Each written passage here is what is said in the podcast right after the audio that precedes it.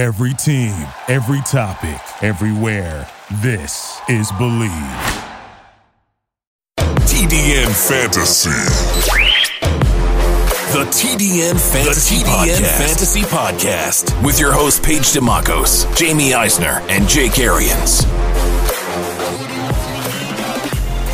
Welcome into the T D N Fantasy Podcast. Paige Demacos, Jake Arians, Jamie Eisner, and we are here to start free agency conversation. This is by far and away my favorite part of football season. And I mean that, football season, because we talk about realistic expectations for teams, what they should do.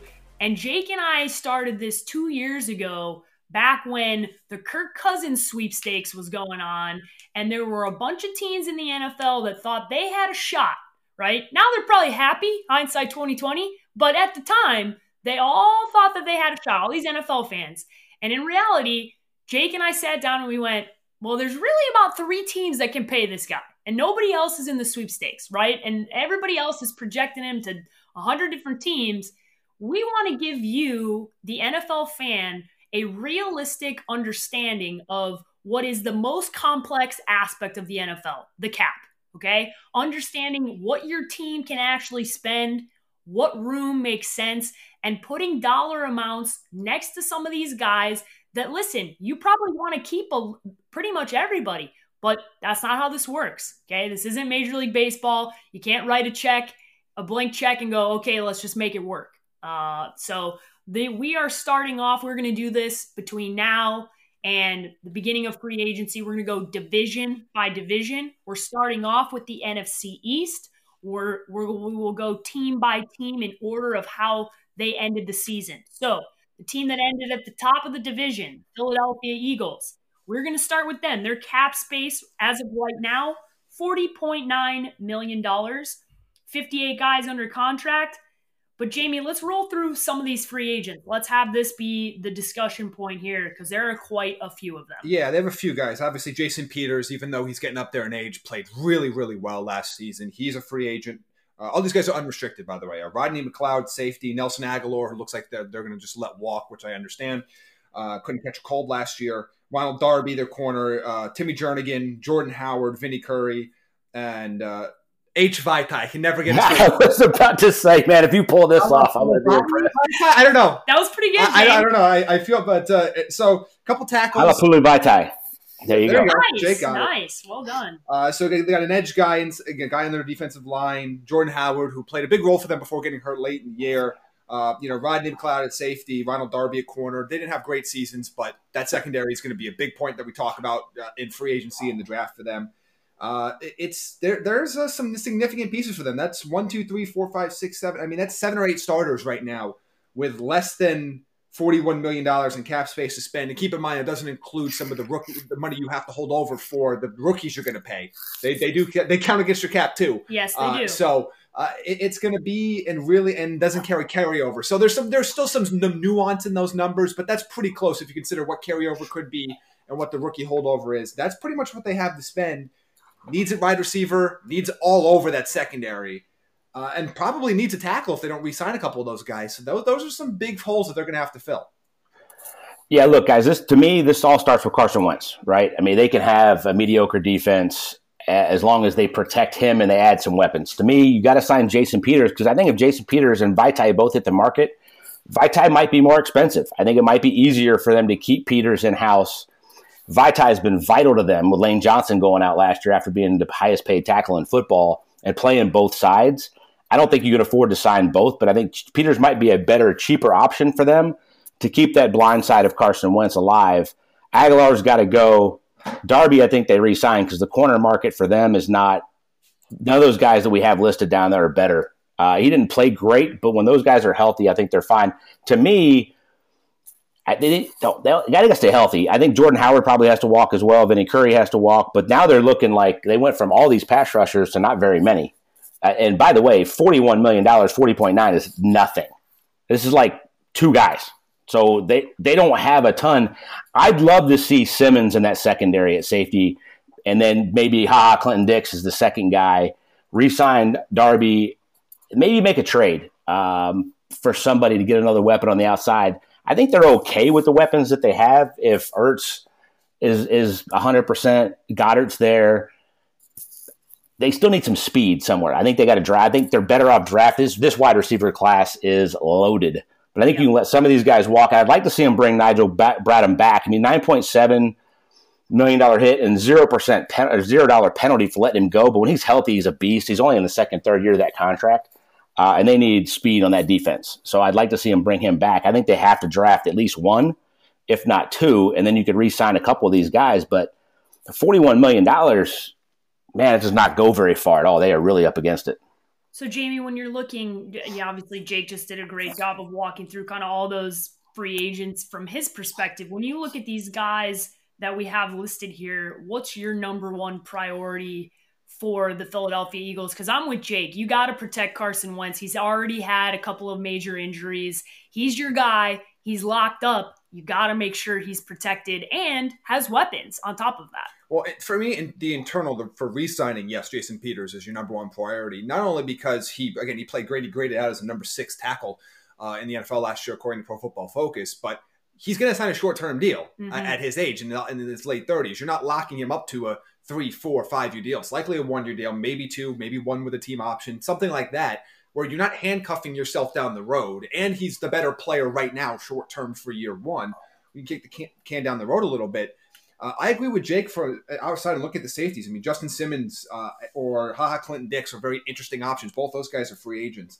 Uh, those would be really interesting options for them at the safety position. And look, they're not going to be able to fix all of their problems in the secondary right away. They don't, they don't have the money to. They're going to need some rookies to step up, and they're going to need their players that they're pl- paying money right now to have a better season than they did because it was a disaster. And as much as they need help at wide receiver, I can't see them going out in the market and, get, and grabbing one there. Grab somebody in the middle rounds. It's a, it's a deep class, like Jake said.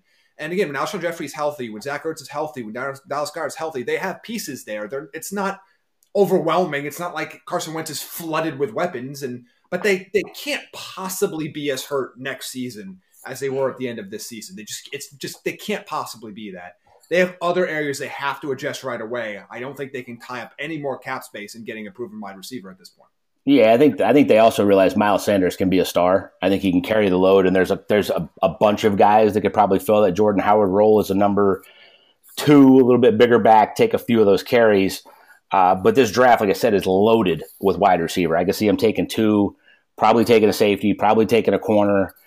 Probably one of those guys plays on the nickel as well. Probably another offensive lineman. When this offensive line is healthy, they are as good as anybody in football.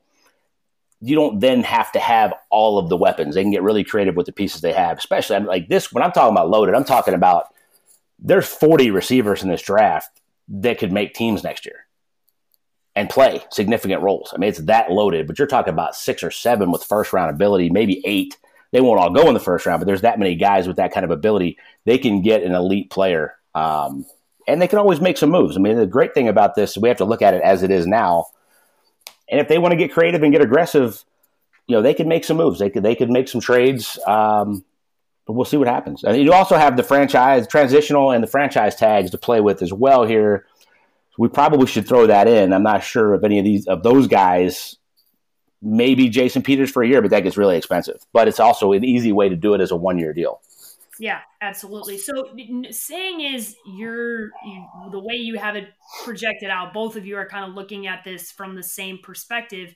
Do you go into this draft with your number one need being a weapon for Carson Wentz? Do you go into that as your number one need is first round, you're looking defense only? Like what is your, if things shake out like the way you guys are projecting and they end up paying to to help Jason Peters protect Carson Wentz and they let both Jordan Howard and Nelson Agholor go, I understand we think that they're going to be more healthy, but I also know Alshon Jeffrey nearly never stays healthy for an entire season. And then all of a sudden, if Jeffrey's out of that lineup, you're looking at hoping that you have both tight ends stay healthy. They need somebody else. Is that is that an early target, Jamie, or because it's so much depth, you're looking at it later on? So Jordan Reed in his latest mock on the draft network dot com, he has uh, Jalen Reagor from uh, the T C U wide receiver going with that pick there. to me, if and according to his draft, Xavier McKinney is still on the board at that point, I think that's where I go. Now, mm-hmm. if they sign Justin Simmons or something like that and they sign him to like a three or four year deal, then you're not going safety in round one. But uh, assuming they don't land one of those premier options, I still think the secondary is where you need to go early and grab some of these other guys late. If you, I, I look, I know predicting sixteen games of Alshon Jeffrey is not realistic, mm-hmm. but I also don't know if I really want to spend with all the holes they have on defense. If I really want to spend a first round pick on wide receiver, when they're going to be guys, maybe maybe an Ayuk in the second round. I mean, there there are a lot of we could see six receivers go in round one, and there still be a deep class in the on day two in the draft. So I don't know if I can stomach going receiver unless one of the big guys falls, but there's no way they're going to fall to twenty-one. Yeah. Uh, but I can't stomach going receiver in round one, but I understand why you would. You look, they they Grant Delpit's another name. If he happened to drop to them, you got to have a playmaker in the secondary. That's why I like Simmons. Ha Ha Clinton-Dix is a little, little bit of a safer option that still has some range. But Justin Simmons is all over the place. If you don't end up with that, I think you have to go with a playmaker.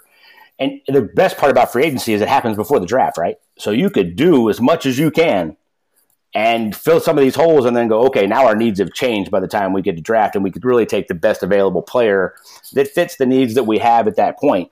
Uh, they, they, they don't need Deshaun Jackson's back, by the way. I mean, like they, that's a guy we forget about that still can fly. So it's not like they got to add speed uh, to this offense necessarily. You could take a really good run after the catch guy, but I think they take the best playmaker. If there's a corner that drops, uh, it's a pretty deep corner class as well. But you have two elite safeties in McKinney and Grant Delpit that if they were there and you don't get Justin Simmons or one of these guys works out, Um, Malcolm Jenkins also talking about holding out that he wants a new deal we, was probably worth saying while we talk about the Eagles. Uh, he's got like two years left on his deal, but he's talking about holding out if he doesn't get more money. I, I don't know that I'd, I'd probably trade him at this point. I don't know. I don't know. He, you hear so much stuff about him. He's so outspoken. I don't know if he's great in the locker room or if he's one of those guys that pushes too hard. Uh, this is total speculation on my point, but I, my part, I could see them trading him and moving on, trying to sign one of these other guys and maybe still draft one. Any any other thoughts here, guys, on the Philadelphia Eagles and, and their direction moving forward, Jamie? Because I think the, the Malcolm Jenkins stuff is interesting if they decided to listen, I don't think they I don't think they have the room to pay him more money, right? Like I don't I don't think no. they're gonna reach nor is he worth it. Yeah, it's just it's not gonna happen. So they're either gonna trade him or he's gonna have to understand that you have two years left on your deal and you're gonna have to play for that dollar amount. Yeah, and look, if you want to make the argument, let's say they're not able to land one of those big time safeties and they they move on from Malcolm Jenkins, then I understand the argument of okay, we're gonna be bad against the, we're not just gonna be bad against the pass, we're gonna be awful mm-hmm. against the pass. So we're gonna have to structure our team next year to be a team that just gets thirty plus. We need to outscore everybody all the time. Uh, to, to me, I look at this team, and I know they, again, technically won the division last year, but I, I'm not incredibly optimistic about their short-term future. They have a ceiling because Carson Wentz is amazing, uh, and we've talked about, we've detailed this on the show, and and to me, if there's any of these narratives carry over to next season about Carson Wentz, I'm, I'm going to pull my hair out, and I know Jake's going to do it too. We, we just it, the ridiculous, yeah, the ridiculous B S. Well, that, Philadelphia is... As a, but it's not just Eagles fans. It's like uh, there no, are other people sure. that are just smart people. I usually consider smart people that are buying into these Carson Wentz narratives. I, I agree with that, but there's also a lot of the Philadelphia media that helps drive this narrative because True. usually, usually in the city, if you're a guy like Carson Wentz who not only is as talented as he is, but is as good of a dude as he is, and as tough as he is. Yeah, he, the dude, the, they don't turn on you. The Philadelphia media in general is is enamored with the Nick Foles stuff. And it's like, you guys got to be smarter than that. And it helps drive that stupidity with the national narrative. And I know Jake will, I think Jake might fly to Philly to hurt people next year if this is still a thing. I, I, I think that might happen. Yeah, look, my last thoughts on the Eagles, they're up against it. Yeah. I, I mean, you sit here and break this down, as Jamie just alluded to, man, like I, forty-one million dollars is nothing. Like that's so, so little, so little to re-sign some of these guys. Like, and one thing the free agency's taught us in the last three or four years, you got to overpay. Everybody's getting a cap boost and you got to overpay. The guys that are get paid in those first forty-eight hours, which are the seventy-two hours, that mo- those monster names, they're all getting crazy numbers. I mean, go back and look at last year, last couple years. I don't think the Eagles can be in the sweepstakes for any of those people. Yeah, and that, that's that's what I'm looking at now. Is I just maybe they again they can maybe get one guy, maybe a guy like Justin Simmons or somebody like that. But I, I can't. They're not going to be able to fill all their holes, and they might. But not you're losing eight starters, as you said, to do that. Yeah, I, I just that's my, my concern is that defense is going to get worse, even if they draft well. The defense yeah. is going to get worse, at least for year one. Um, I just didn't just, really. I, I guess when we were when we were heading into this discussion, I didn't really realize how bad their cap situation was until the, until Jamie put together this great document for us, until I looked at the number and went, oh boy. I mean, four defensive starters, two starting tackles, uh, you know, your slot receiver, your and you're at point starting running back. Yeah, Jordan year. Howard was the starting running back when he was healthy. And look, Sanders played well down the stretch. Oh. You could find a second piece, especially in the draft or, or late. But you're going like, to have you, to draft another running back. But, you know, yes, but that's what I'm willing to say. You know what? If you have to take a hit on backup running back, that's what you, that's where you take the hit on. Because you, sure. you can't invest more assets in that right now. You just can't. You have to hope Miles Sanders can be the Yeah, guy. I mean, if Edwards-Helaire is actually there in the fourth or fifth, like people are projecting him, he would be an awesome fit as another piece with Miles Sanders. And then you could get really creative with guys that catch it really well out of the backfield, maybe together. But they're up against it, guys. I mean, that, the team that they're going to put on the field next year is going to be completely reliant, like a lot of teams, on quarterback play. And they have an elite one. So they're going to be okay if he stays healthy and plays well. But they got to stay healthy everywhere else. But they're up against it with this. Yeah, they are up against it. And the big concern there is that they take a step back from a already poor defense uh, heading into next season. All right, the next team we're going to talk about here, the team that finished in second place, the Dallas Cowboys. seventy-seven point two million dollars of cap space. But they have to sign everybody. But they have to sign a lot of people. They have forty-nine guys under contract.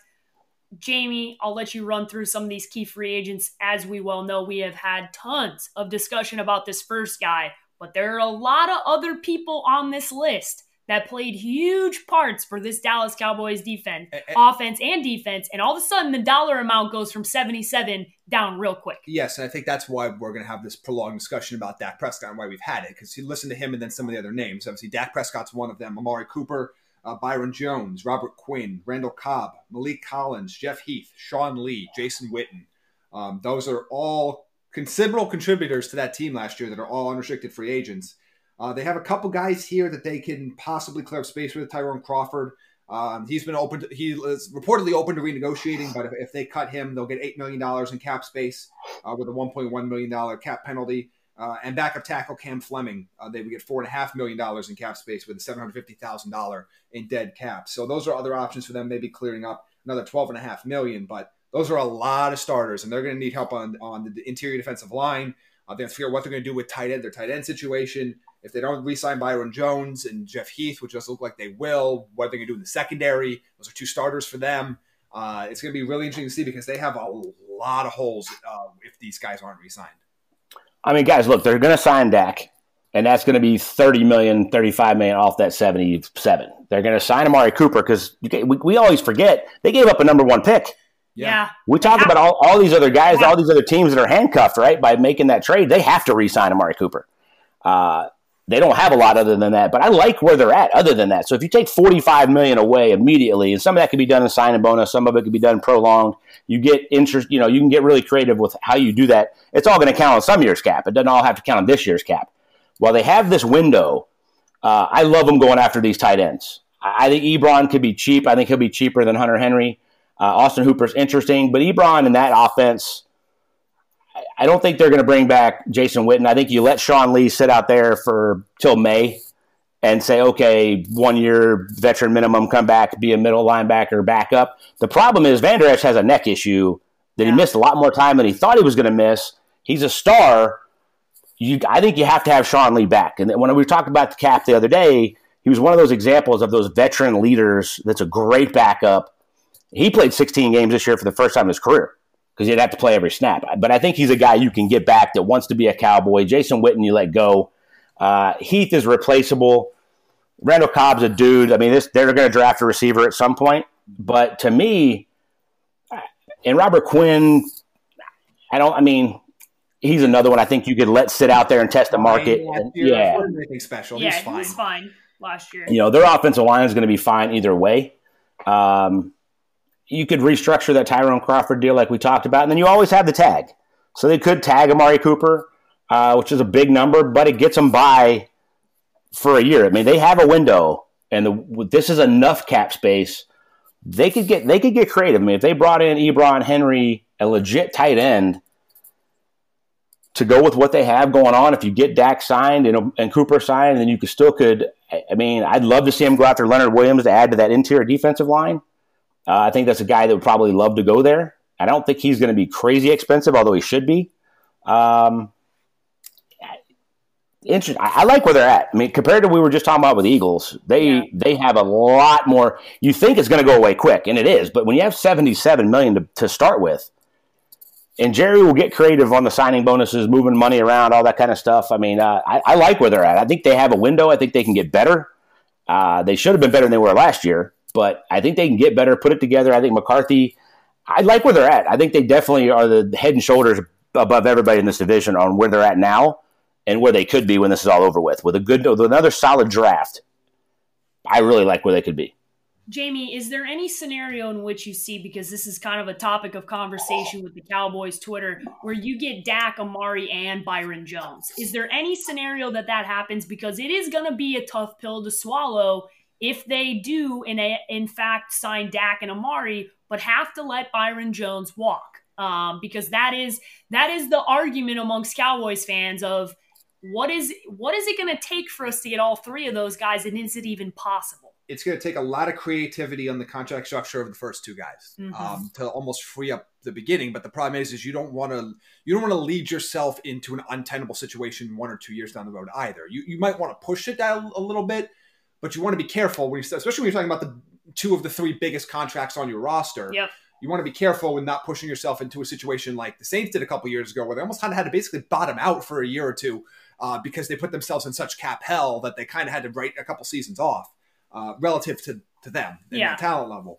Um, I, I mean, I guess it would be possible. The problem is, is, you know, Byron Jones to me might be the most, I mean, I, I still think on a short term in like year one or two that Chris Harris is the best corner available and what yeah. he's been able to do. I mean, he's still been, he's still playing at a high level, but in terms of age, if you factor age in the equation, Byron Jones is the best cornerback on the market. Yeah.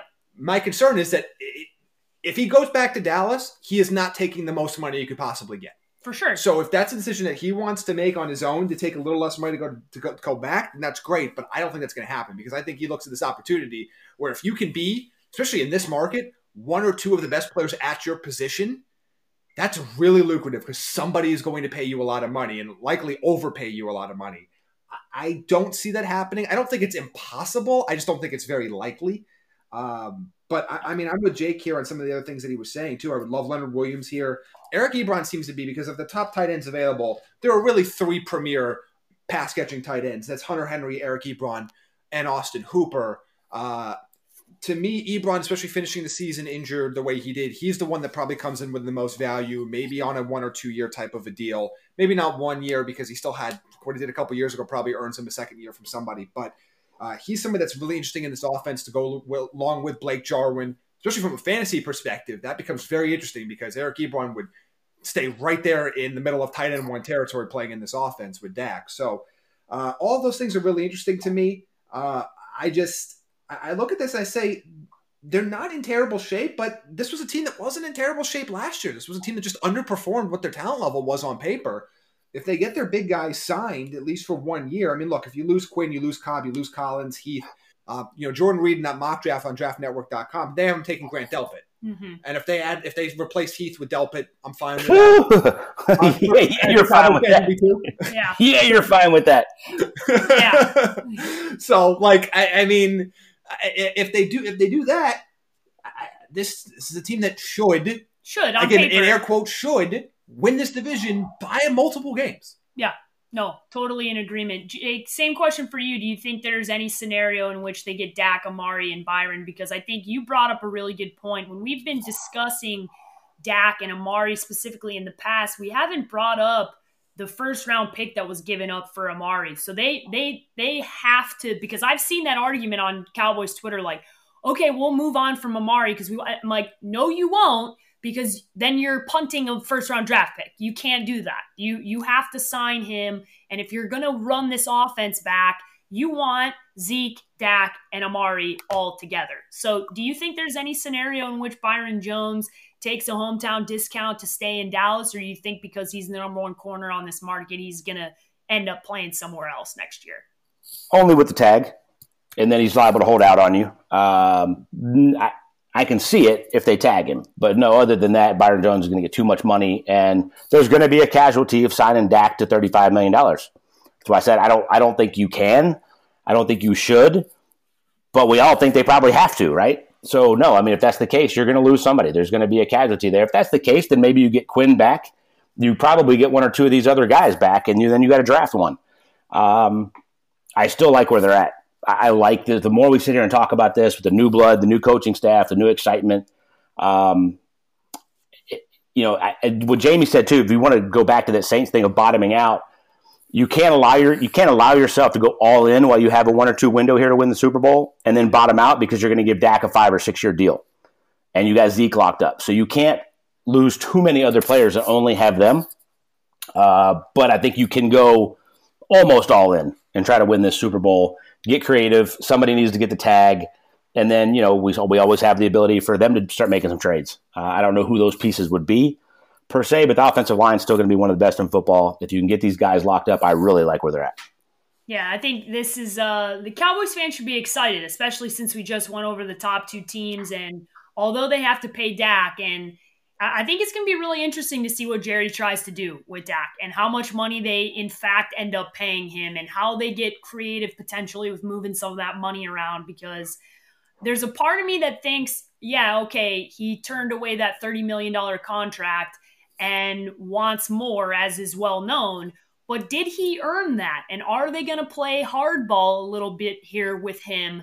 I kind of feel like Jerry might do it. I kind of feel like he might do it a little bit, because last year was a tough pill for them to swallow. And Dak was a, a, a part of the partial success, but then also the failure in last year. So I think this is this is one of the more interesting situations to pay attention to, because as Jake has pointed out in, in years past, you haven't really seen happen what happened with Zeke, where Zeke kind of forced Jerry to play on Zeke's terms, whereas usually Jerry forces everybody to play on Jerry's terms. And I, I think it's, I think this is probably the most interesting uh, free agent aside from, you know, that guy named Tom Brady, who we're obviously all paying attention to in this offseason. Paige, that's a great point. I mean, Dak was a fourth round pick. There's egos involved here that Jerry and Steven go, you know, we found him in the fourth round. He had a lot of success as a rookie. Tony, Tony Romo was our guy. Dak took over.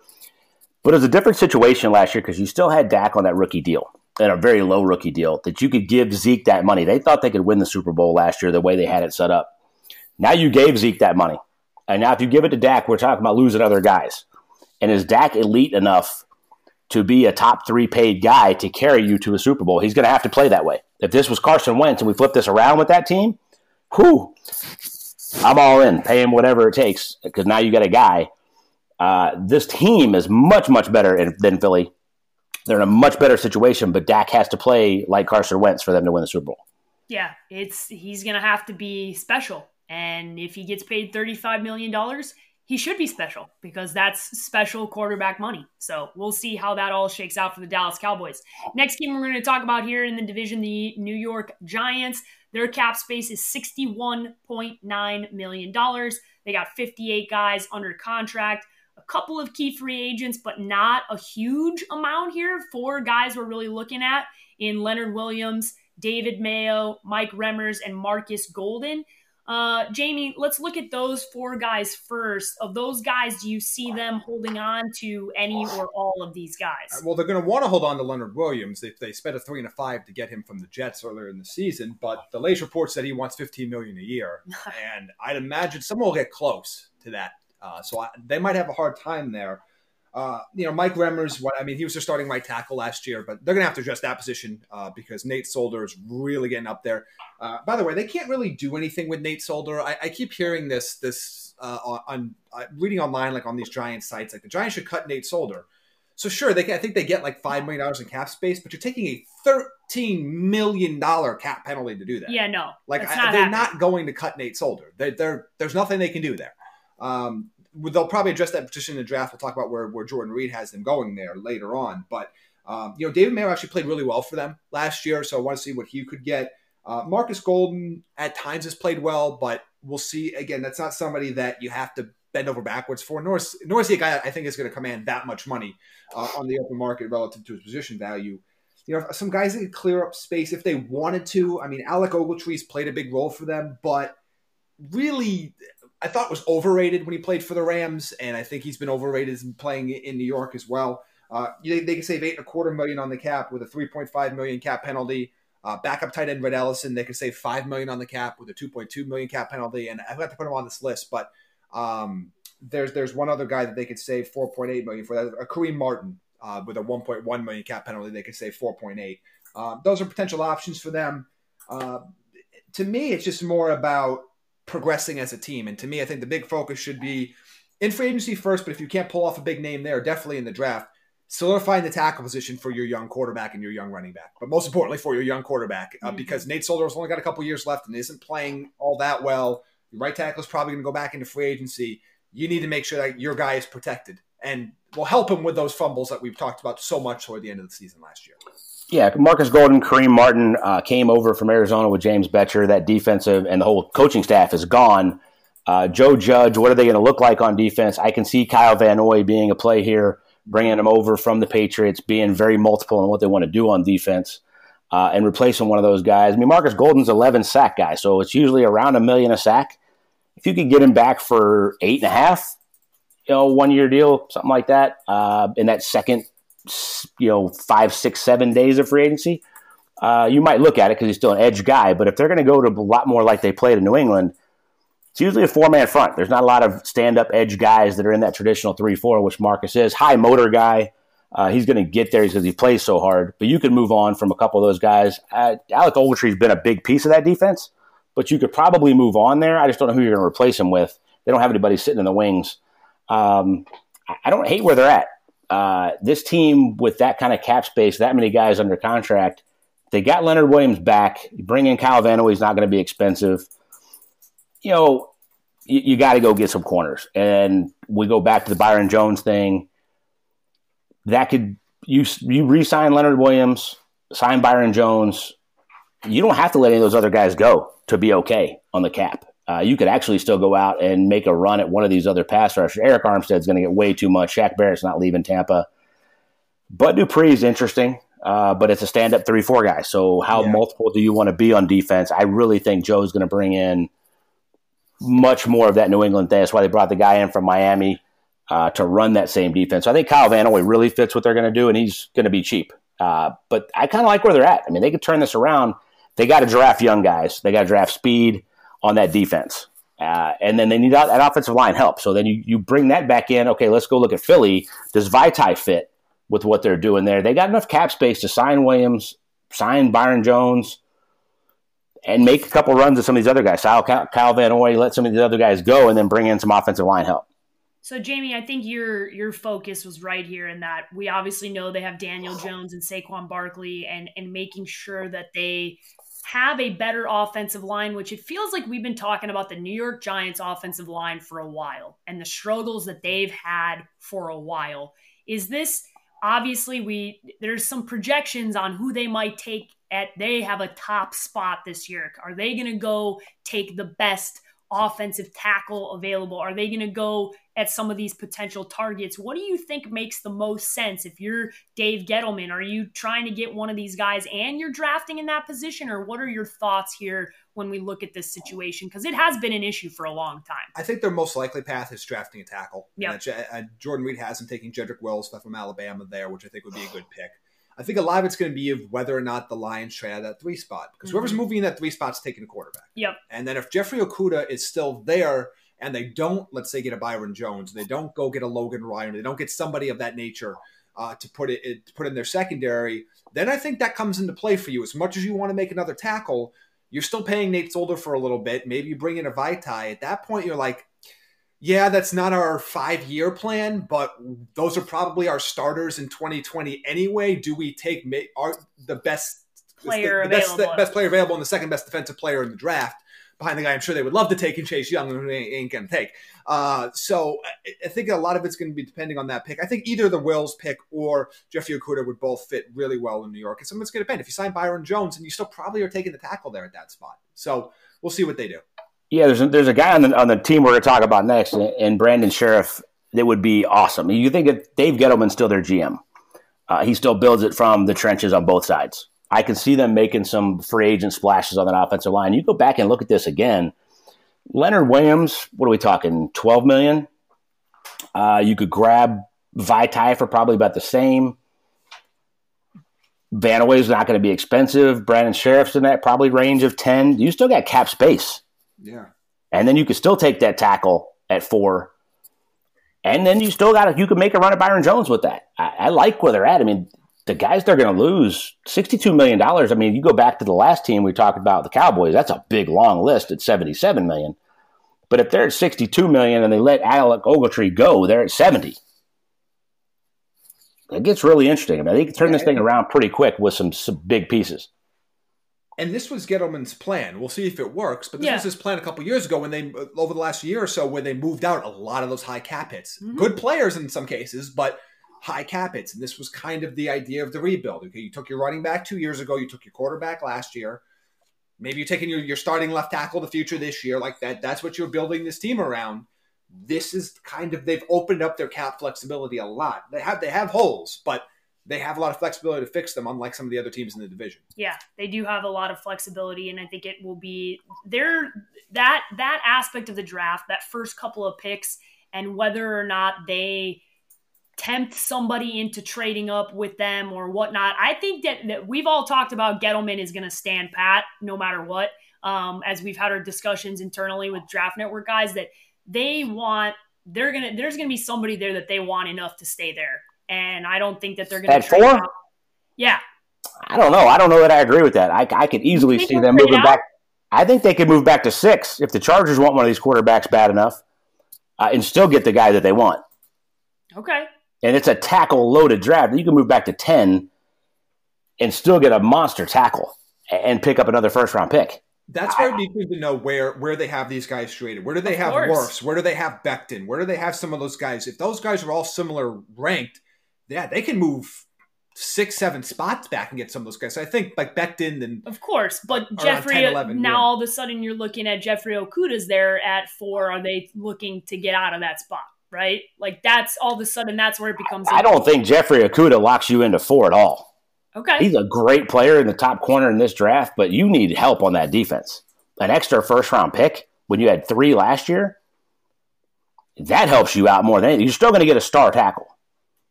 Yeah. And Becton plays right tackle as well, as as Jedrick Wills does.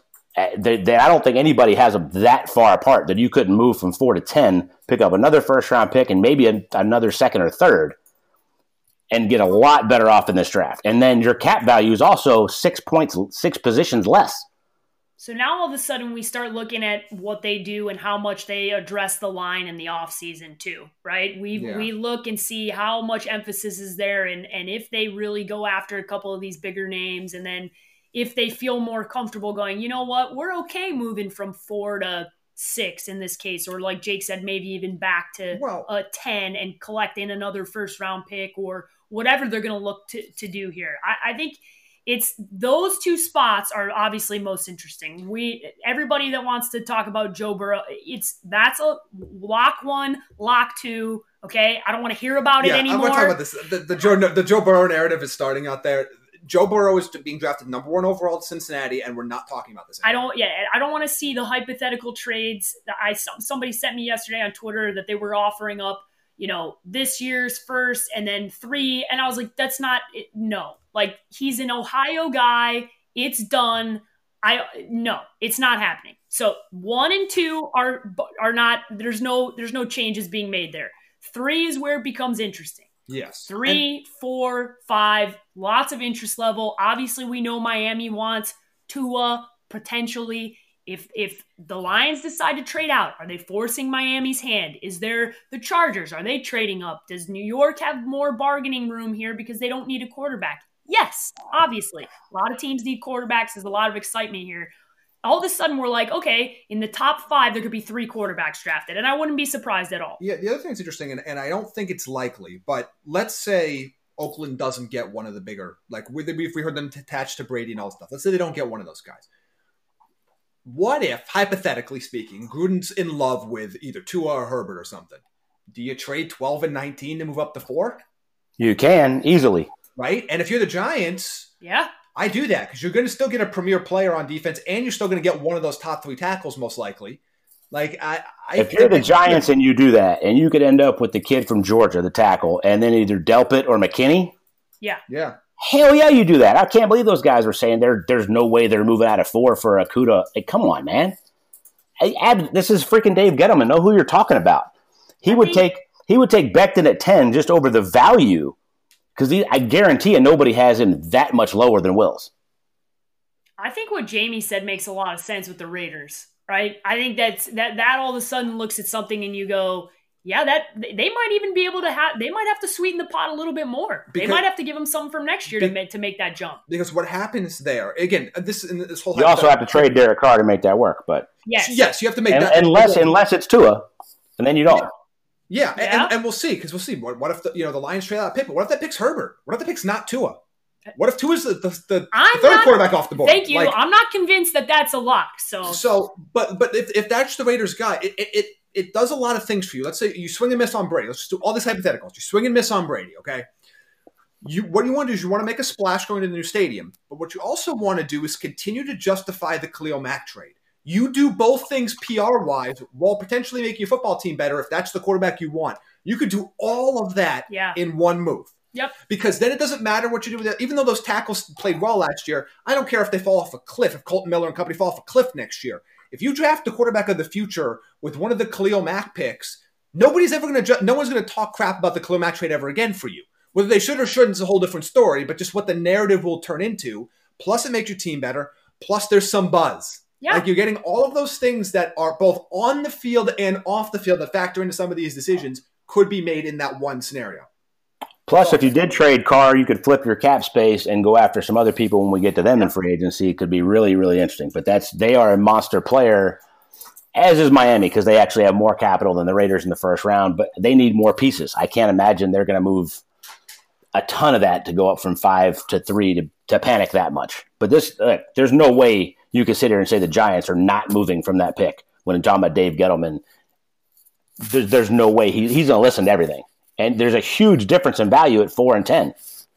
I don't even know who has ten. I'm just throwing ten out there as like a, a, yeah. a place. And, and by the way, if they trade Derek Carr, they free up sixteen and a half million dollars cap space. Yeah.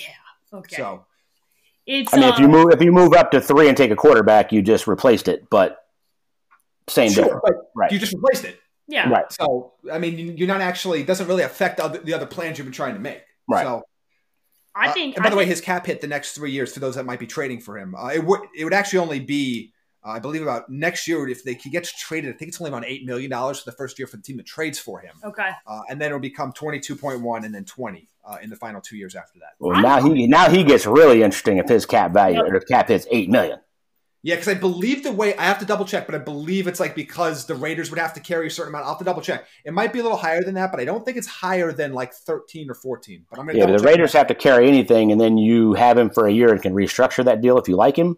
Yeah, that gets really, really interesting because that brings a lot more people into play. Because now you're talking about some of these teams, the quarterback needs, but they have a lot of other needs. And if at, at that value for a year or two, you can, man, you can move a lot of things and then restructure his deal. Yeah, I'm ex- I'm excited. I think there's going to be – I think we're going to end up getting two trades in the first ten – I think it might be two trades in the first five picks and three quarterbacks in the top five, which I I, I root, as Jake well knows, Jamie knows this too, I root for chaos. So I want as many possible scenarios to play out. And because of the buzz already happening with the Lions at three and what could – like Jake said, potentially push Miami into panic mode, right? As we well know, now it's easy to say, yeah, they're not going to panic. But we all know what happens when you're actually seeing the the clock happen when you're at the draft. And it, all of a sudden, it just changes the dynamic. And if Tua's their guy and the Lions are trading out, I would not be surprised to see Miami jump in and, and have to do that. So I think it's it's going to be a lot of fun. It's going to be a lot of fun. I, I'm I'm already it, it's February eleventh, and I got to calm myself a little bit because we can, we got we got two full months before the draft actually happens. Yeah, you know um, the crazy thing too, Paige. I don't know that either one of those any of those other guys are top five quarterbacks. I, Burrow's I the top pick. Like I'm one hundred percent fine with that. That's that's awesome, but. Uh, I, I don't. I mean, for three of those guys to go in the top five, Tua's. I mean, Herbert has question marks. Tua definitely has question marks. Yes, but they, are, they always get overdrafted. They always get overdrafted. And smart guys like Gettleman, who are all about value and they want to build them the trenches, they're damn sure going to listen at four. For those guys to say that they're not moving is craziness. Yeah, it's. Uh, I think it's gonna be fun. I think. I think we're gonna get a lot of room. Jamie, did you look up the yeah, Derek I believe, Carr numbers? I believe it's again. I have to do more research, but I believe it'd be sixteen and a half million on the cap for okay. a team that traded for him next. That's year. Still low. Yeah, it's still low. It's still low for a starting quarterback in the N F L. All right, the last team in the division we're going to talk about, the Washington Redskins, thirty-nine million dollars in the cap.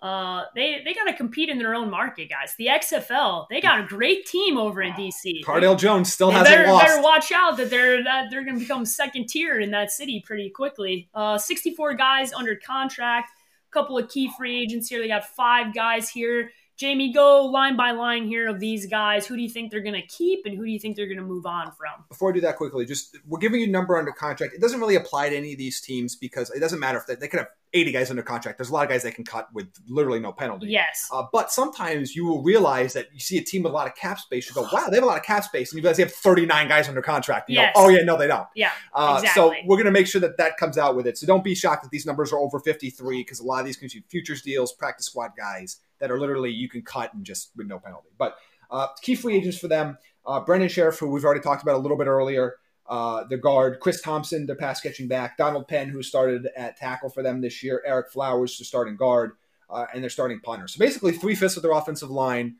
Uh, but it appears that uh, Ron Rivera met with Trent Williams either yesterday or today, and they reportedly things were positive.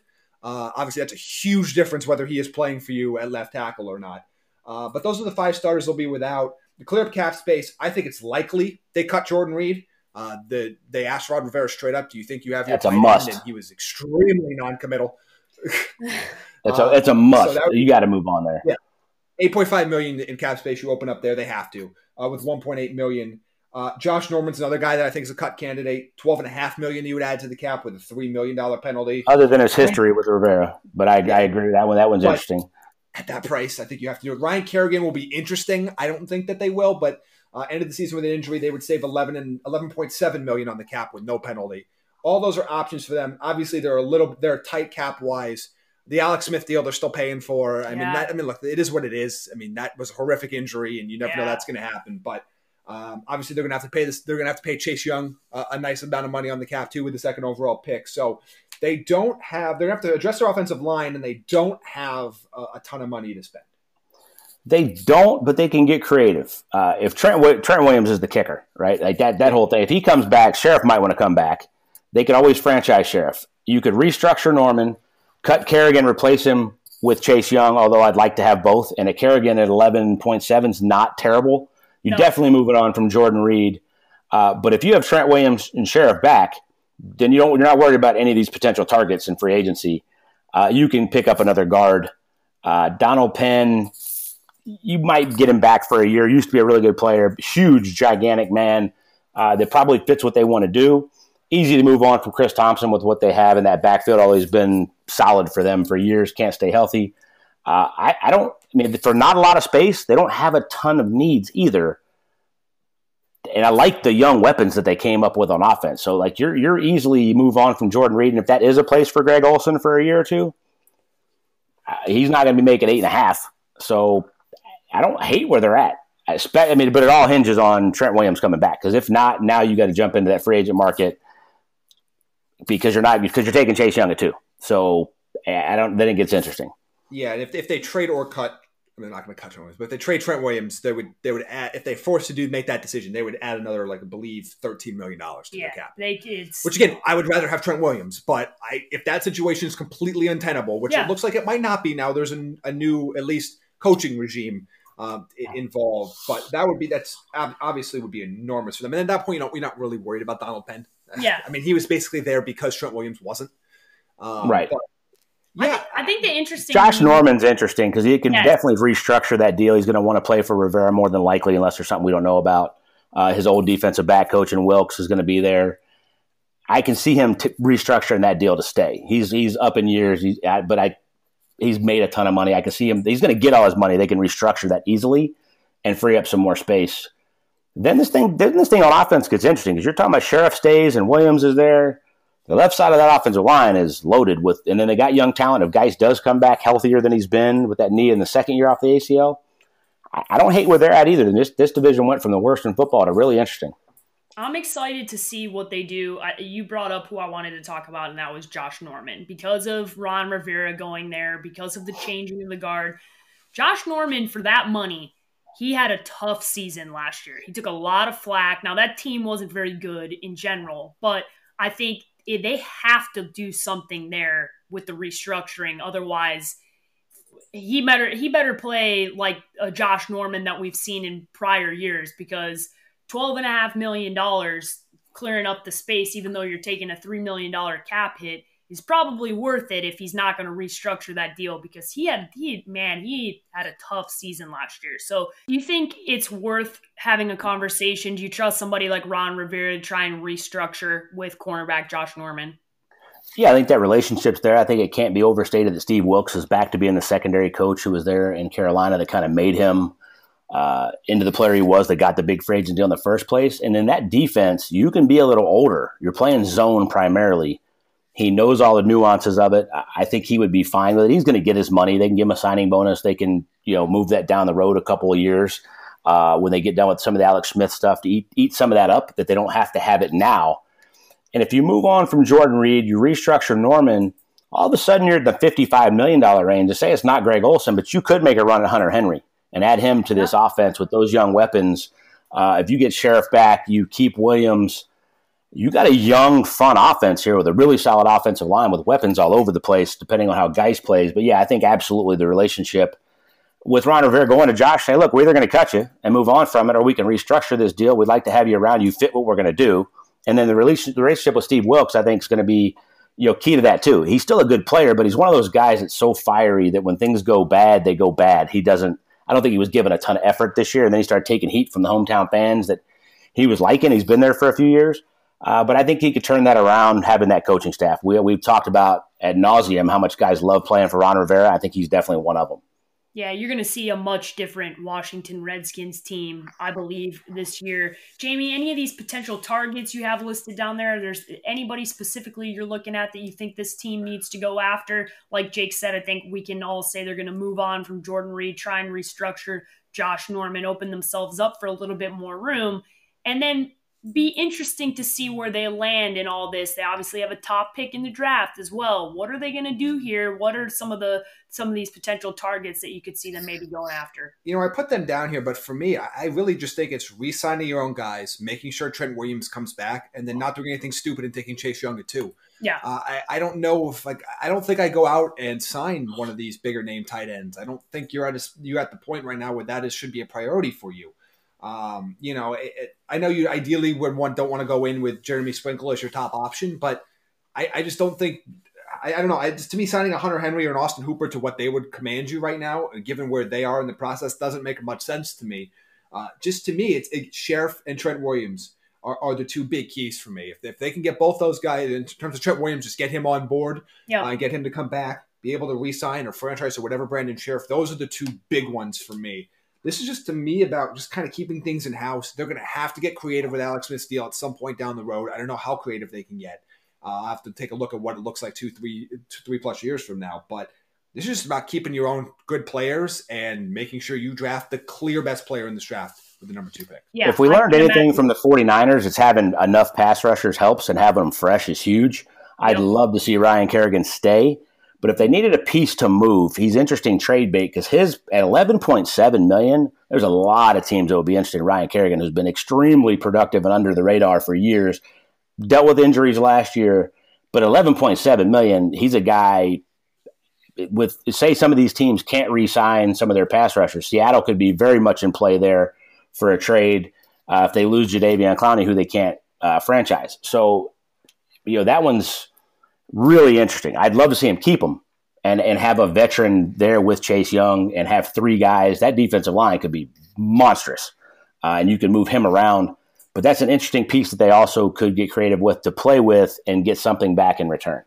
Yeah, I think I think there's this division overall, um, there's a lot to take away from kind of where I thought they were going into the process. And now that we've had these conversations where where they where they actually have room, what are some of the realistic things that they could do, uh, and, and where where everything is going to shake out depending on where they are in the draft. I don't think the I don't think there's too much to overthink here for the Washington Redskins. I think you go get your guy at two and then you move along. And, and if there's anybody I trust, I think this is kind of the regime. I know what Dan Snyder's, how his reputation is in the N F L, and it's deserved. Um, but Ron, but he doesn't mind spending money.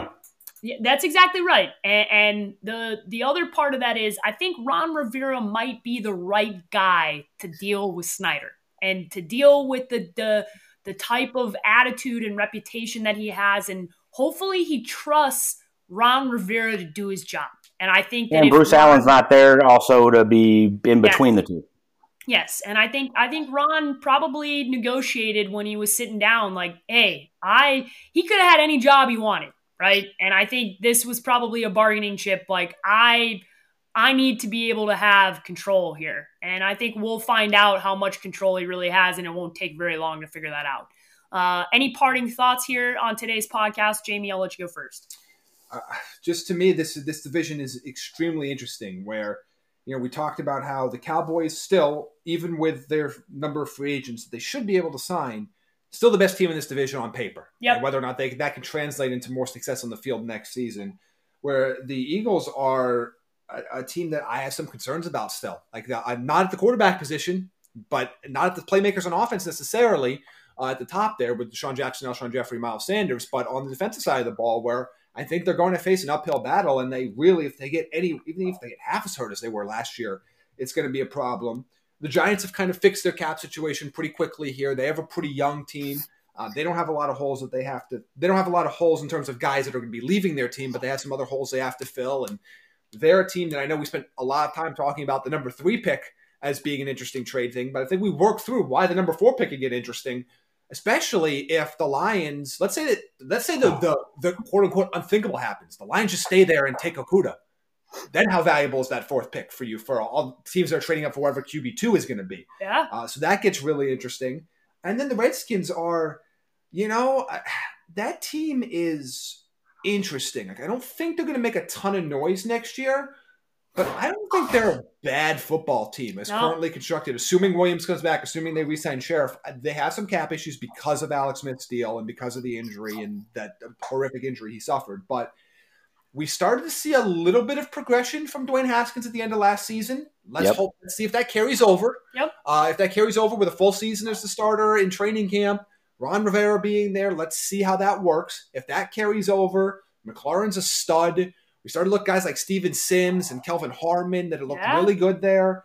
If they get Trent, they get a franchise left tackle back that they didn't have last year, all of a sudden that might only be a six-win team, but not a team you want to play, not yeah. a team that's a pushover. So this division's actually really interesting. Like, I don't think there are, I don't think any of these teams are picking in the top three next year. No, and I'll tell you one thing: they're going to play their asses off for Ron Rivera, and that defense is going to overachieve. Period. Yeah. End of story. They always do.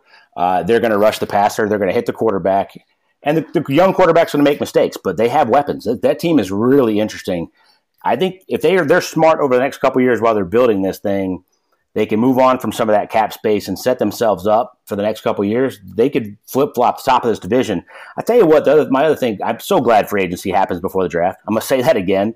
A lot of this, and a lot of these guys aren't going to hit the market because a lot of these teams that we're talking about are trying to re-sign their own guys before they do. And they can be talking to them now. They can get that done before the tampering period starts. That makes it all really interesting as well. Jerry Jones takes a lot of heat for being the general manager. The Cowboys are in pretty damn good shape. Yep. I, I mean, they got to sign Dak, but he drafted the dude in the fourth round. He's played his tail off. He's won a ton of games. It's a good position to be in, but to have that kind of space with that kind of talent already on the field with a full draft, I love where the Cowboys are at. I think they are head and shoulders uh, on paper the best team in this division. I like what they did with the coaching staff moving on. But Jerry takes a lot of heat. This damn team's in pretty good shape. I, I like where they're at. I really do. Yeah. I my parting thoughts here are, after really taking a deep dive into this, I have a lot of I have a lot of concerns for the Philadelphia Eagles. And I, I think the reason the reasoning for me here is everything Jake just said about how the Dallas Cowboys are in a much better position, and I have a lot of faith in Mike McCarthy. Uh, let me just, I have a lot of faith in what he's going to be able to do with that team. But the other part of this is the Eagles, as many injuries as they had last year and the issues that they had, this division was not very good last year, okay? The Giants and the Washington Redskins were not good football teams last year for most of the season. That's not, I don't believe that to be the case going into this year, where now all of a sudden your division is a lot more competitive, Philadelphia, and you're not going to chalk up four wins in the division very easily. I, I think this is going to be really tough for Philly, because I, the more I think about how much faith I have in Ron Rivera and the progression that I saw at the end of the season and really looking into what Philadelphia looks like, I, I can't wait to get to post the draft with this division and look at what these rosters look like and really dive into how do we think this division shakes out. Because I, I agree. I, I agree. Yeah. I think I think see we can see the Cowboys at twelve wins. I think Philly's sputtering at eight and eight again. Yeah. And I think I think the Giants and the Redskins both could be in that six, seven, right eight there. win range, depending on, you know, how hot these young quarterbacks get and play and how healthy they stay. The but I don't I don't think Philly's marginally better than the other two. Well, I think the main concern I have for Philly, too, is they're the least likely team to progress. Like, yes. Dallas Cowboys can progress just by, even if they came back with the exact same roster, they would be better next year, we would assume. With the coaching yeah. change, with just the talent on paper should be better. We're going to see in both in Washington and the Giants, likely getting two top five picks added to those teams. Yep. We're going to see the second year of Daniel Jones and Dwayne Haskins, and the first year of both of them getting the full training camp as the undisputed starter. Yep. Uh, and seeing that, their difference. progression. Big difference. You've got two, you know, it, it's it's going to be really, really interesting. You got two new coaches in that division as well. Uh, three new coaches in that division as well. Yeah. So, I mean, it, it's – my concern with Philly is I, I'll Philly will have a better record than the Giants and the Redskins next year, but I also think that they're the one that – they're in the biggest trouble of – I don't think they're going – I don't think they take a step forward next year. Yeah. No, that's what I say. I think they're still sputtering right where they were this year, dealing with injuries and dealing with deficiencies. And we'll get into we'll get into when we when we recap these teams and and we would look back if we look again at this division. Three of the four new coaches, right? Different different schemes. What that means, how that's how it's going to look, how that's going to be different. A lot of change in this division, and I don't think that's going to be a good thing for Philadelphia. All right, Jamie, what? Uh, how can everybody follow you on social media? You follow me at Jamie Eisner on Twitter. Jake. Jake B. Arians on Twitter. And you guys can follow me at the underscore sports page with an eye on Twitter and Instagram. And uh, the mock draft that Jamie was referencing, you can go check that out if you go to the draft network dot com. It's in one of the header positions. You can click on it, see what Jordan Reed did, who he has mocked. It is that season. Check out what, what and who we are mocking uh, in the latest mock draft on the draft network dot com. Hey everybody, Paige Demacos from T D N Fantasy wanted to give a quick shout out to Draft Network's amazing sponsor, Bud Light Seltzer. Bud Light put on an epic tailgate at the Senior Bowl. It was the first ever T D N tailgate. I hope everybody that got to got to come and, and join us got t-shirts and got to try all the Bud Light Seltzer flavors, because, man, we had a hell of a time. My personal favorite is the black cherry flavor, but I love lemon, lime, mango, and strawberry as well. Definitely, definitely recommend trying out all these flavors. And for me, in Scottsdale, it's almost always pool season, so you already know I'm drinking seltzer by the pool. Sorry for all those of you who don't have that opportunity, but I think everybody should try out some Bud Light Seltzer. Thank you for listening to Believe. You can show support to your host by subscribing to the show and giving us a five-star rating on your preferred platform. Check us out at Believe dot com and search for B L E A V on YouTube.